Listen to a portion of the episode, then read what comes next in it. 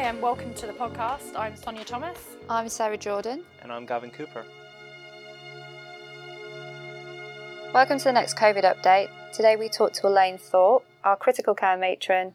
We talked to her about the organisation of an ITU unit through a pandemic, how challenging it can be, organising staffing, making sure that there's enough training for those non-trained ITU staff, and also dealing with how difficult it is to look after patients with all of the PPE and then the after effects of working in such environments. So I guess we just start off with you letting us know a bit about yourself, where you trained and how long you've been doing this area of nursing. Right. Okay, so I am Scottish, in case you didn't know, and I trained in Dundee in Scotland, and as soon as I qualified, I moved down to London, so that's in 1995, I think. And I started off in acute medicine at Guy's Hospital, but really knew that I wanted to go to intensive care, even though I'd never done it in my training. I wanted to see what that was like. And so I went to intensive care at Guy's. Didn't really like it, to be honest. I wasn't sure if it was for me. So that's when I decided it was a lifelong dream to do it. So let me try another intensive care unit. So that's what I did. So I moved to the Middlesex, which is obviously knocked down now, and been at UCLH Trust ever since, really, in intensive care. I've done a couple of things in between then, so I went to be the matron for AMU and critical care at the same time for about 6 months, so that was really good. And then last year, around about this time actually... Yeah, you went away for 6 months somewhere. I went to the Lister Hospital in Stevenage to be the head of nursing for surgery, which was very different, but even though it was wards, and I was a little bit nervous of the wards because that's not my normal area, and critical care and theatre, so it's a really big patch. But it's the same principles that kind of apply in leadership and all the stuff, you know. So that was really, really good for me, and I did really enjoy it, but then I decided I would come back to UCLH in January. I did miss it. For about 6 weeks, actually, I didn't do critical care. Well, I did projects within critical care, and I went back into my matron's job the very first Monday in March, and that's when the letters came from Italy saying you need to start preparing now. So day one back in matron job, and day one it was COVID from then on in. We kind of knew it was coming. How did you yourself try and organise in your mind, really, where to even start with? I mean, how many nurses do you have in ITU? So currently we've got about 220 full-time equivalents, so that's probably about 250 nurses. Yeah. And we carried on recruiting through COVID, so we didn't actually realise we'd recruited so many nurses during it. Yeah. The team did amazing. So a big workforce. Like all specialties, you have your bodies who you really believe and you refer to them. So we had the Intensive Care Society, and there's the European Intensive Care Society. And one of their Italian colleagues wrote a letter to the European Intensive Care Society, and that for me was the defining moment. And that was very, very early on. It was probably on the Tuesday or the Wednesday after I started back as the matron job. And there was about 10 different points that he said you must do, but one of them was prepare now. Mm. And I didn't really want to believe it, but I kind of really, really did take that so seriously. But not only did I, is that, you know, I've got a great multidisciplinary team, and one of the consultants was appointed as a tactical lead, and we just got on and did it. And the conversations with theatres and everywhere was just 2 weeks of really, really intensive preparation before we started to see the admissions coming through. And it varies from everything, that how we would expand into theatres, because we knew that was going to be the expansion area, to how we would care for patients in PPE, to start training all our staff in PPE. We ran simulations on how to prone patients, how the doctors would intubate patients. We knew we wouldn't have enough nurses, so we planned on how on earth are we going to do this? What does the nursing model look like? There was guidance coming out, but I think we'd already started to really think about what that might look like and how we would do that. We really just tried to think about everything that we possibly could, and trying to get people outside of critical care to say this is really going to happen. Yeah. I still think in my mind I kind of had this just hope that it wasn't going to be us. But we've got some very clever doctors who were able to pinpoint how many admissions we'd have each day over a period of time, and they weren't far wrong actually.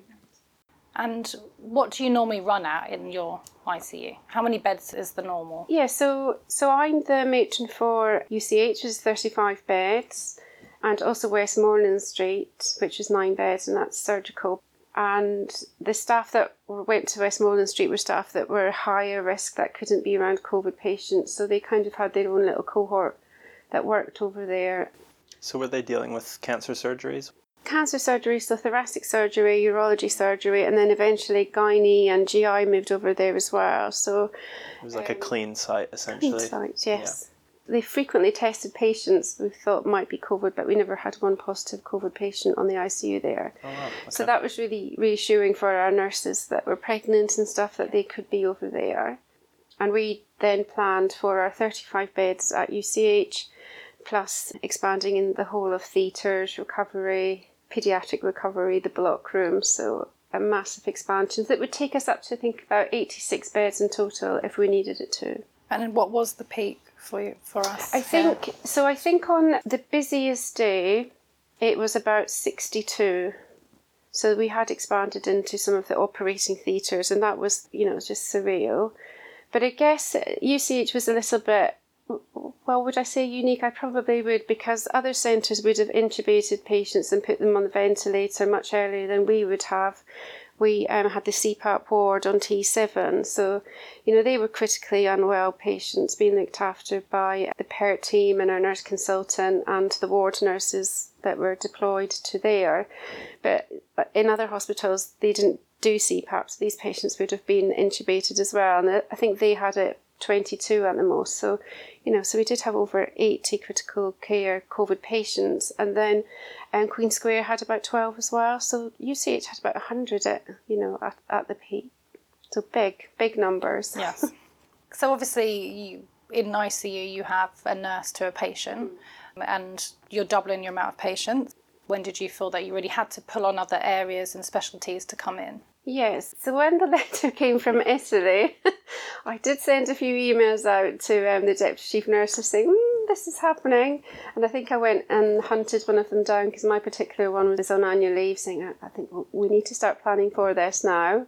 So we knew that we couldn't do it ourselves, and very early on we raised that to the organisation, and that piece of work did happen. But, you know, we've learned that we could do something better next time if there's a next time. But we'd already started to map out, so it came out from, I'm not sure if it was NHS England or Ruth May's team, but they talked about 1 to 6, one ICU nurse to 6 patients supported by ward nurses or helpers, whoever. You know, that was pretty horrific at the thought of that. And of course, you can only be in PPE for 2 hours. So actually, even though you had 2 ICU nurses allocated to a 5-bedded area, there would only be one ICU nurse in there at a time. So that would be 1 to 5 supported with other helpers. So it was just really thinking about that and making sure that the right people were, you know, with experience were in each area. But there's no doubt about it. It was horrific. It was, you know, really, really tough. But one of the things I did do really, really early is that I made this very transparent with the team. This is going to look very different for us, and it could be as bad as 1 to 5 or 1 to 6. So most of the staff were really, really appraised of that. They were aware of what that might look like, but just making sure that there was as much support as we could possibly give. So, for instance, I spent a lot of my time in PPE, but I only did it round in recovery. In the beginning, I'd go into the bays and assist and help out. But actually, the staff were familiar with that area. Where they really needed help was round in recovery. It was the toughest in these areas. So that's where I used to spend a lot of my time supporting the nurses. And you could just see in their eyes that they needed to get out, because it was so noisy, so busy. Patients were so sick, and that was the toughest area. So really started to think about the areas that we weren't used to and put more resource into these areas. I think when I realised it was going to get bad was only, I think I was interviewing, and my deputy chief nurse came and found me and said, I see you need nurses. And that was when I really thought, right, okay, now it's got to that point where we just have to do that. And the nurses were absolutely incredible. Actually, I had emails from nurses disappointed that they weren't going. That was how everybody wanted to help. And everyone said, oh, I'll go to ITU, I'll go to ITU. The haematology nurses and the Great Ormond Street nurses, I guess because you were such a big group, and the Great Ormond Street nurses were a big group as well, that they were very appreciated. And I guess because you've got that acute care around you as well, that really helped. Yeah, and we couldn't have done it without all the helpers. I mean, it would have been impossible to do. And, you know, it's what we do now to support people retrospectively with learning, and that's the bit of work that we're really doing now. And we hope that people that came to help really got something out of it in some way as well, other than feeling like you really made a difference, because you did. I mean, I obviously don't teach as much as I used to do.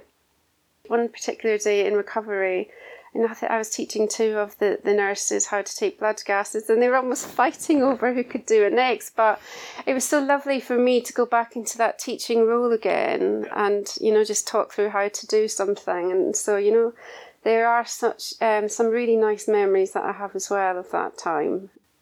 Did you have any sort of contingency plans where you've ever worked in that style before?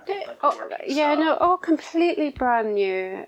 You know, it's usually critical care that would lend nurses out to, for instance, A&E for a few months so that they could get through their winter surges. But generally, we're quite self-sufficient. I do think very quickly we could see that nurse-patient ratios on critical care are there for a reason. And, you know, these patients that we saw during COVID, a lot of them would have had two nurses by the bedside looking after them because they were so sick, weren't they? And, you know, we pride ourselves at giving a really high quality experience for patients and their loved ones and our staff, hopefully. And one of these things is the staffing. So we know that we need to, it needs to be better. I mean, I'm sure you remember there was a lot of people in the room at handover. It wasn't very well organised, and that's nobody's fault. But one of the after action reviews we're doing is to how could we do it differently with the support of the organisation for next time. The way that, you know, all the patients were proned, and that was one of the things that really upset myself and everybody really, that the patients were just faceless. Every one of them was lying down. Lots of them got really sore faces. So now we've got some really good guidelines from the Shelford group, and so that's what we would do going forward. That would help next time.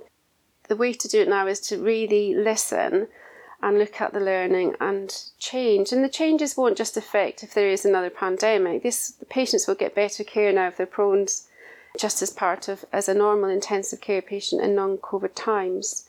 But that for me is what I'm really trying to focus on just now, is, you know, during that 8-week period, what didn't go so well. Because we know the teamwork was amazing and everything incredible. Like that. I mean, to have the team expand like that and work under such incredibly difficult circumstances, and the morale was just right up there. And we, you know, one of the things that many nurses came and cried to me about was because they couldn't do their very best. They were focused on keeping the patients alive, which is of course the right thing to do, but they just didn't have time to do eye care or mouth care, or, you know, and they found that the hardest. I think one of them described it, and it doesn't make me laugh because I know people think this of intensive care nurses, but she described herself as OCD when it comes to doing the right thing for the patient in very detail. And she said she had to let go of that. There's just no option, and that was really, really hard for her. And she's still coming to terms with that now, as are many of the nurses. You know, they just, that you weren't able to do what you would normally do for a patient is really, really tough. And I think that's why the learning is so important now. So we might not get it right next time, but we'll get it better, I think. And we'd hope to get it right. But in such extraordinary circumstances, I think the team did amazing. You know, when I say the team, I mean everybody who came to be part of it did such an amazing job. It's horrible to think having to plan for a second wave. Do you is that something that is kind of well advanced then now? Yeah, so I think about that an awful lot, and I think, could it ever be as bad as that again? So even if we had the number of patients, if the R level just started to climb and we were in that situation, I don't think it would ever be as bad because we know what we're facing, but it is really concerning. None of us ever want to go through that again.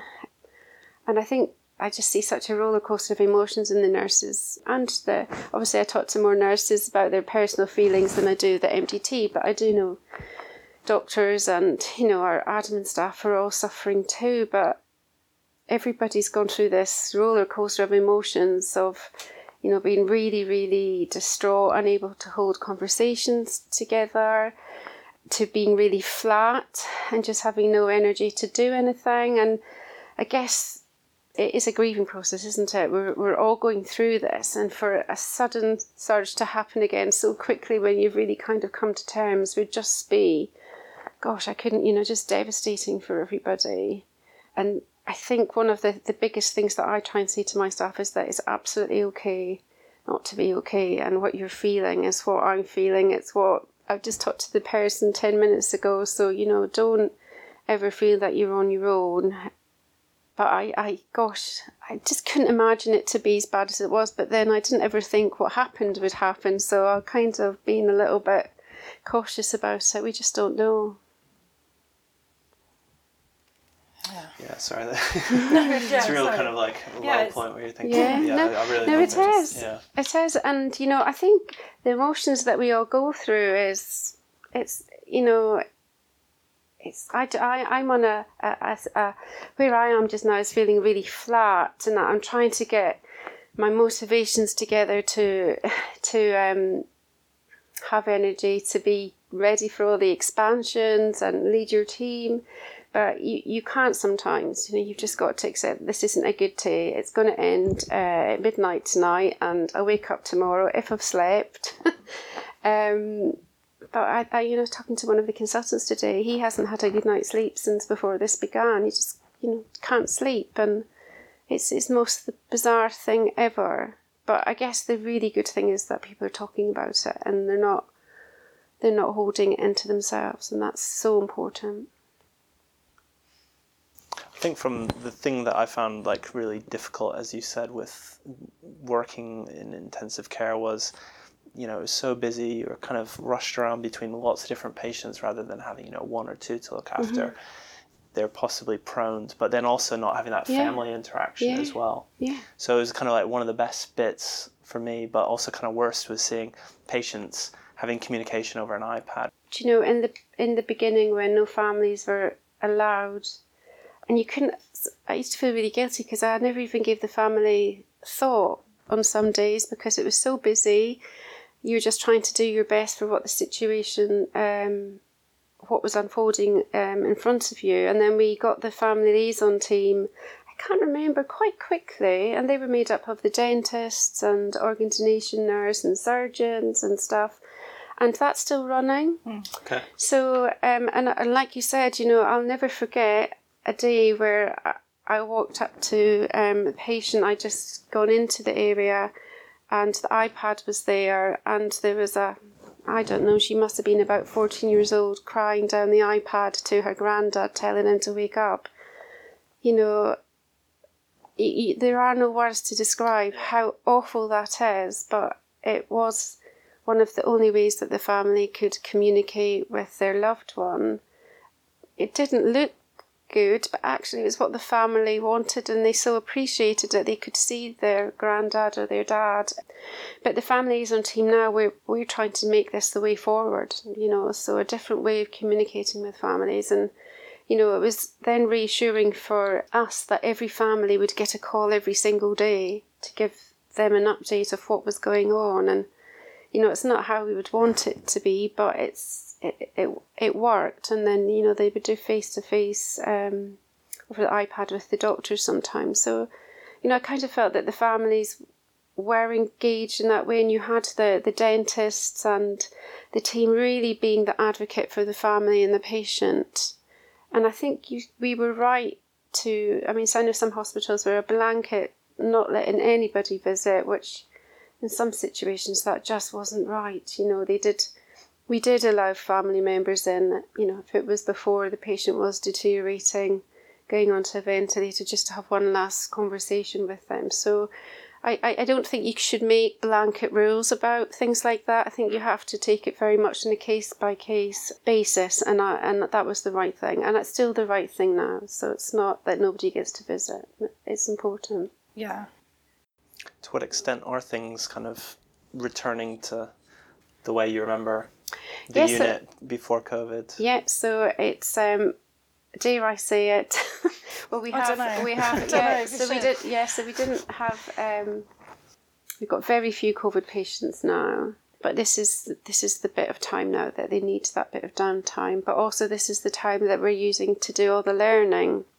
We had about 30 and 40 staff start during that period, and they never got the education and the learning that they needed. So we're running all their courses again for them.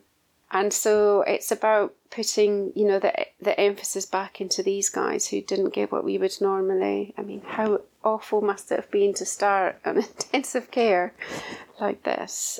But yeah, people just need a bit of downtime, and that's what they've got at the moment. And are a lot of staff now taking their annual leave, having a break? Yeah, so we're so lots of people kindly cancelled their annual leave. Yeah. So it's now encouraging them to take their annual leave and have some downtime. You know, it's very hard, and I know that I'm not the only one that feels it, but because you were so attached to your team and I needed to be at work, I found when I was at home I just wanted to be at work with the team when it was all going on, and it's not because they need me, but that's where your priorities for that period of time really was. You just wanted to be there with the team and support them, and being at home was really difficult. And I stayed in twice a week at the Lister Hotel across the way, so it wasn't that far away either, but it's, you know, it's just, I guess you're in it together, aren't you? It's so emotional. Yeah. Yeah. Have you had your time off? I've had some time off, but I haven't been able to switch off. There's a difference, isn't there? Mm. There is, yeah. There's time off and switching off. Yeah. And are you organising for the nurses now post... have you got like... Yeah, so twice a week. So every Tuesday and Thursday our psychologist does reflective rounds, and they're really, really good. The staff are finding them really beneficial. That's great. Just to talk through stuff. And thank you to Team Haematology because you're amazing. Sorry.